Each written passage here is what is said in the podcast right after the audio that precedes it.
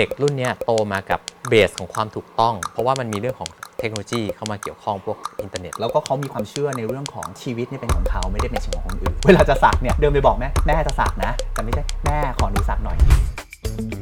สวัสดีครับนิวมาวิจักครับสวัสดีครับแพนจารุมธนาภิบาลครับพบกับเราสองคนนะครับกับรายการ The Untold Insights ครับ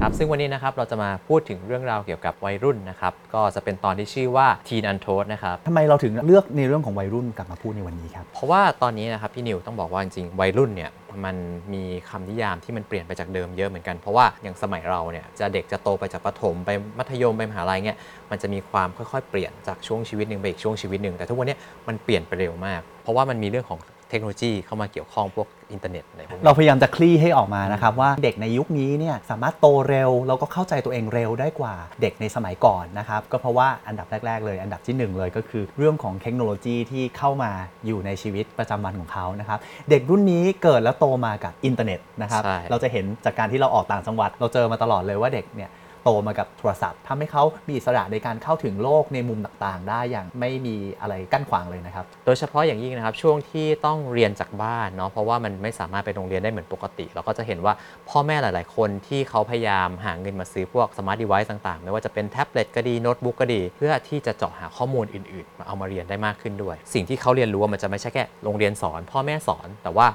โลกกำลังสอนเขาอยู่เพราะฉะนั้นเด็กรุ่นเนี้ยเราจะเรียกว่าโตมากับโลกทั้งใบการที่เด็กเรียนรู้ตรงนี้นะครับทำให้เขาสามารถที่จะชัดเจนกับตัวเองได้เลยเนาะว่าจริงๆแล้วเขาชอบอะไรไม่ชอบอะไรแล้วก็มันสามารถที่จะ give direction ให้กับตัวเขาเองได้ด้วยเหมือนกันว่าเขาจะสามารถที่จะเรียนหนังสือหรือว่าอยากโตขึ้นไปเป็นอะไรได้กับชีวิตตัวเองครับเด็กรุ่นนี้โตมากับการที่เขาได้รับเบสของความถูกต้องต่างจากรุ่นเราเขามีสิทธิ์ในตัวเองเยอะแล้วเขาพร้อมที่จะagainst อ่ะกับสิ่งที่มันไม่ตรงกับความเชื่อของเขาอย่างเช่นอย่างที่เราเห็นก็คือไม่ว่าจะเป็นเรื่องการสักการเจาะอะไรก็แล้วแต่เขารู้สึกว่าเขามีสิทธิ์ในร่างกายของเขาอย่างรุ่นเราเนี่ยสักกระเจาะมันเป็นเรื่องที่แบบค่อนข้างรุนแรงนะถ้าเราไปคุยกับพ่อแม่เราเด็กๆสมัยนี้นะเวลาจะสักเนี่ยเดิมไปบอกแม่แม่จะสักนะแต่ไม่ใช่แม่ขอหนูสักหน่อยเรื่องของการไปศัลยกรรมก่อนที่จะเข้าสู่ชีวิตมหาลัยอันนี้เราเจอเยอะมากเขามองว่าการเข้ามหาลัยมันเหมือนเป็นการเปลี่ยนชีวิตเขาในอีกระดับนึงเพราะฉะนั้นเขารู้สึกว่าเขามีสิทธิ์เต็มที่ที่จะใช้ชีวิตตรงนี้เด็กสมัยนี้เนี่ยเขารู้สึกแล้วก็เขามีความเชื่อในเรื่องของว่าชีวิตนี่เป็นของเขาไม่ได้เป็นของคนอื่นนะครับเพราะฉะนั้นเขาอยากที่จะทำอะไรเขาจะสามารถที่จะต้องหาทางที่จะทำให้ได้ครับอย่างหนึ่งก็คือเขาค่อนข้างจะชัดเจนกับสถานะของตัวเองเนี่ยจะพูดถึงเรื่องของเพศภาพด้วยว่าบางคนอาจจะรู้สึกว่าตัวเองไม่ได้อยากจะเป็นผู้ชายเต็มตัวบางคนก็รู้สึกว่าไม่อยากจะเป็นผู้หญิงแบบเต็มๆอะไรเงี้ยสังคมเราเปิดมากขึ้นเด็กก็เลยพร้อมที่จะเป็นตัวเองได้มากขึ้นด้วยวิธีที่เด็กแสดงออกนะครับมันแสดงออกได้หลายทางเลยนะครับแล้วก็เปลี่ยนแปลงไปอย่างมากมายเลยนะครับความท้าทายของแบรนด์แล้วก็ความท้าทายของผู้ใหญ่อย่างเราๆเนี่ยก็คือทำยังไงดีเราถึงจะเข้าใจแล้วก็แคชอัพเทรนด์ของเด็กๆพวกนี้ให้ทันยกตัวอย่างหนึ่งเทรนด์ที่เราเจอมาสำหรับเด็กรุ่นใหม่ที่เป็นในเรื่องของความหลากหลายทางเพศนะครับเมื่อก่อนเนี้ยอย่างพวกเราเราแทนตัวเองว่าผมน้องผู้หญิงบางทีอาจจะแทนตัวเองว่าหนูเดี๋ยวนี้เด็กที่เป็นเพศสภาพที่อยู่ตรงกลางเนี่ยเขาแทนตัวเองว่าเราเฉยสิ่งที่เราเรียกว่าผู้หญิงต้องพูดว่ายังไงผู้ชายต้องโตว่ายังไงเนี่ยเราถูกกรูมมาแบบนึงแต่พอเด็กเนี่ยใช้ในสิ่งที่ represent ตัวเองได้อย่างชัดๆเนี่ยมันทำให้ผมหรือแพนเวลาสัมภาษณ์เด็กใหม่ๆเนี่ยเราอาจจะแบบงงขึ้นมาเพราะฉะนั้นตรงนี้ผมว่ามันเป็น challenge เหมือนกันที่เราจะกระโดด catch up trend ตรงนี้ให้ทันอีกหนึ่งอันนะครับที่เราเจอมาในเรื่องของวัยรุ่นหรือในเรื่องของ teens นะครับก็คือในเรื่องของความมั่นใจของเด็กสมัยใหม่นะครับมันมาจากในเรื่องของ information ที่เขารับมาจากอินเทอร์เน็ตต่างๆนะครับอันดับที่สองสิ่งที่ทำให้เขามีความมั่นใจมากขึ้นเนี่ยก็คือการที่เขาสามารถที่จะหาเงินได้ด้วยตัวเองตรงนี้มันน่าสนใจมากว่าเด็กที่เอาตั้งแต่มัธยมต้นมัธยมปลายเลยเริ่มหาเงินได้ด้วยตัวเองเขาอาจจะมีความสามารถพิเศษบางอย่างอย่างเช่นแอปแต่งรูปเขาสามารถครีเอทขึ้นมาเองได้เป็นสไตล์ของเขาแล้วเขาก็ไปขายต่อบางคนเนี่ยขายได้เป็นหมื่นเลยนะมันค่อนข้างจะต่างจากรุ่นผมกับพี่นิวอ่ะโอเคอาจจะต้องรอสักม.ปลายก่อนถึงเริ่มรับจ็อบพิเศษได้หรือขึ้นมหาลัยถึงเริ่มทำงานอะไรเงี้ยแต่พวกนี้เขารู้สึกว่าอินเทอร์เน็ตมันเปิดกว้างให้เขาโซเชียลมีเดียสามารถมีพื้นที่ให้เขาสามารถหารายได้มาให้ตัวเองได้โดยที่ไม่ต้องพึ่งพ่อแม่ด้วยซ้ำ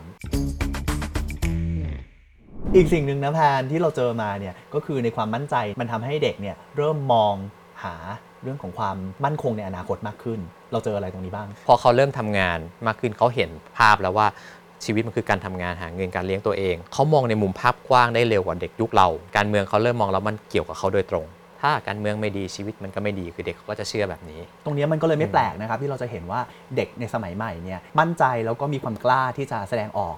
ในเรื่องของความคิดสิ่งสำคัญอีกเรื่องหนึ่งก็คือเรื่องของการบูลลี่กันในสังคมเนาะเด็กรุ่นนี้เขาค่อนข้างจะเซนซิทีฟมากเรื่องบูลลี่เพราะว่าเขารู้สึกว่าเขาไม่กลัวการที่จะออกมาพูดแล้วว่ามีคนพูดว่าเขาอย่างนี้หรือดูถูกเขาอะคือสิทธิของเขาคือเขาต้องการปกป้องตัวเองการที่เราจะไปบอกว่าเด็กเป็นอย่างงู้นเด็กเป็นอย่างนี้เขาพร้อมโปรเทคตัวเองว่าไม่ได้ฉันไม่ได้คิดอย่างนั้นเราเด็กกล้าที่จะพูดสวนกลับมาผมว่าตรงนี้นะมันแล้วแต่มุมมองที่เราจะมองนะครับเพราะว่าผู้ใหญ่รู้สึกว่าเด็กไม่เชื่อฟังผู้ใหญ่เนี่ยมันคือมุมที่ผู้ใหญ่มองมองออกไปเราไม่ได้มองว่าเด็กมองยังไงกลับมามันก็คือ challenge ที่เมื่อกี้เราพูดแล้วแหละว่าเราจะหาจุดตรงกลางได้ยังไงที่จะสามารถอยู่ด้วยกันได้ในสังคมระหว่างเด็กกับผู้ใหญ่ตอนนี้เด็กไม่ได้มองในเรื่องของความสำเร็จเนื่องจากว่าคุณเกิดมาก่อนใช่ครับวัยวุฒิไม่ใช่คุณวุฒิแต่ว่าคุณวุฒิเนี่ยมันมาจากประสบการณ์เพราะฉะนั้นเนี่ยถ้าเกิดจะทำให้เด็กมันมีความเคารพคุณต้องประสบความสำเร็จด้วยเนื้องานการที่เด็กสนใจนอกจากนี้นะครับยังมีในเรื่องของความคาดหวังนะครับความคาดหวังของเด็กๆคืออะไรบ้างความคาดหวังของเด็กๆรุ่นใหม่นะเขาบอกว่าเงินมันไม่ใช่ทุกอย่างคือเงินมันสามารถทำได้หลายอย่างก็จริงแต่ว่าการที่มีเงินมันไม่ได้แปลว่า success เขาต้องมีความสุขในความสุขในแบบที่เขาอยากจะเป็นแต่ถ้ามีเงินทำงานในบริษัทได้เงินมาเรื่อยๆแล้วแบบชีวิตมันถูกมันถูกขังกรงหรือว่ามันใช้ชีวิตอิสระไม่ได้อันนี้ไม่เรียกว่าความสุขละเราต้องแยกให้ออกนะครับว่าจริงๆแล้วดีไซน์ของเด็กเนี่ยมันเป็นในเรื่องของความความสุขกับความสำเร็จนะครับเงินสามารถซื้อความสุขได้ในการที่จะซื้อของหลายๆอย่างได้แต่เงินไม่ได้สร้างความสำเร็จได้นะครับเพราะฉะนั้นเนี่ยมันต้องมาคู่กันเด็กจะสร้างความสำเร็จมาได้ยังไงแล้วความสำเร็จนี้จะนำมาสู่เงินได้อย่างไรตรงนี้มันจะตีออกมาว่ามันเป็นอินไซต์จริงๆนะที่บอกว่าถ้าเด็กรุ่นใหม่ไม่ได้อยู่ในบริษัทไม่ได้ถูกกรูมมาในแพทเทิร์นที่ทุกคนต้องตามตามกันมาอย่างเงี้ยแล้วแบรนด์จะทำยังไงนักการตลาดจะทำยังไงในเมื่อภาพลักษณ์ที่เราจำกันมาตลอดสิบปีเกิดมาเรียนจบเข้าทำงานบริษัทจบอันนี้คือสิ่งที่เราเซตอัพในใจมาตลอดว่าคนรุ่นใหม่อาจจะต้องเป็นอย่างนี้แต่ว่าในเมื่อมันเปลี่ยนไปแล้วอ่ะสิ่งสำคัญสำหรับนักการตลาดจริงๆคืออาจจะต้องคลี่กันใหม่เนาะมาดูแพลนกันใหม่เลยว่าเราจะทำยังไงเพราะว่าถ้าจะคุยกับเด็กรุ่นนี้มันต้องเป็นเมสเสจที่เข้าถึงเขาได้จริงๆเพราะฉะนั้นนะครับจากเอพิโซดนี้ทั้งหมดเนี่ยสำหรับแบรนด์แบรนด์จะสามารถที่จะเทคอะไรได้บ้างครับเราบอกว่าความสำเร็จมันมีทางเดียวไม่ได้ต่อไปแล้วเพราะว่าเขามีทางที่จะเติบโตไปเป็นหลายทางเลยเป็นมัลติเวิร์สเลยสำหรับสมัยนี้เราต้องเรียกใช้คำนั้นแหละไดเวิร์สมากใช่ความสำเร็จในองค์กรมาจะไม่ได้ตอบโจทย์เด็กสมัยนี้แล้วเพราะว่าเมื่อก่อนเราจะเห็นโฆษณาหรืออะไรก็แล้วแต่บอกว่าโตไปประสบความสำเร็จทำงานมีครอบครัวมีอะไรเงี้ยก็ใช้ไม่ได้แล้วเพราะว่าเขาอาจจะประสบความสำเร็จหรือความสุขโดยที่ไม่ต้องมีครอบครัวหรือไม่ต้องทำงานบริษัทใหญ่ๆก็ได้ทุกวันนี้มันเลือกได้แล้วแบรนด์อย่างตอนนี้ยังติดภาพความสำเร็จของรุ่นพ่อแม่อยู่ที่พยายามสื่อสารออกไปเราจะเห็นได้จากการโฆษณาก็ดีโปรโมชั่นก็ดีเขามองว่าการสื่อสารน่ะยังยึดติดกับคำว่า success ความสุขความแฮปปี้ของรุ่นรุ่นเรารุ่นผู้ใหญ่อยู่เพราะฉะนั้นตรงนี้แบรนด์อาจจะต้องบาลานซ์กันนิดนึงว่าไอ้คำตรงเนี้ยมันคือสิ่งที่เด็กอยากเปล่าหรือมันคือสิ่งที่รุ่นพวกเราหรือรุ่นพ่อแม่เราอยากฟัง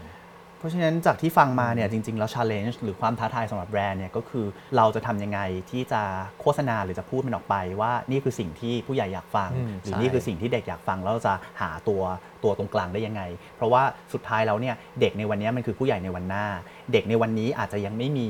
purchasing power ในการซื้อของได้แต่ในวันข้างหน้าเนี่ยเด็กจะกลายเป็นคนที่มี purchasing power เพราะฉะนั้นถ้าเกิดเราไม่สามารถที่จะคว้าใจเขาได้ในวันนี้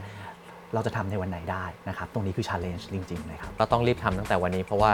อนาคตมันอีกไม่ไกลแล้วทุกคนโตเร็วมากไม่ว่าจะคนหรือเทคโนโลยีก็ตามนะครับก็ฝากไว้สำหรับนักการตลาดและก็แบรนด์ด้วยนะครับจบลงไปแล้วนะครับกับอีพิโซดนี้นะครับพบกันกับอีพิโซดหน้านะครับสวัสดีครับสวัสดีครับ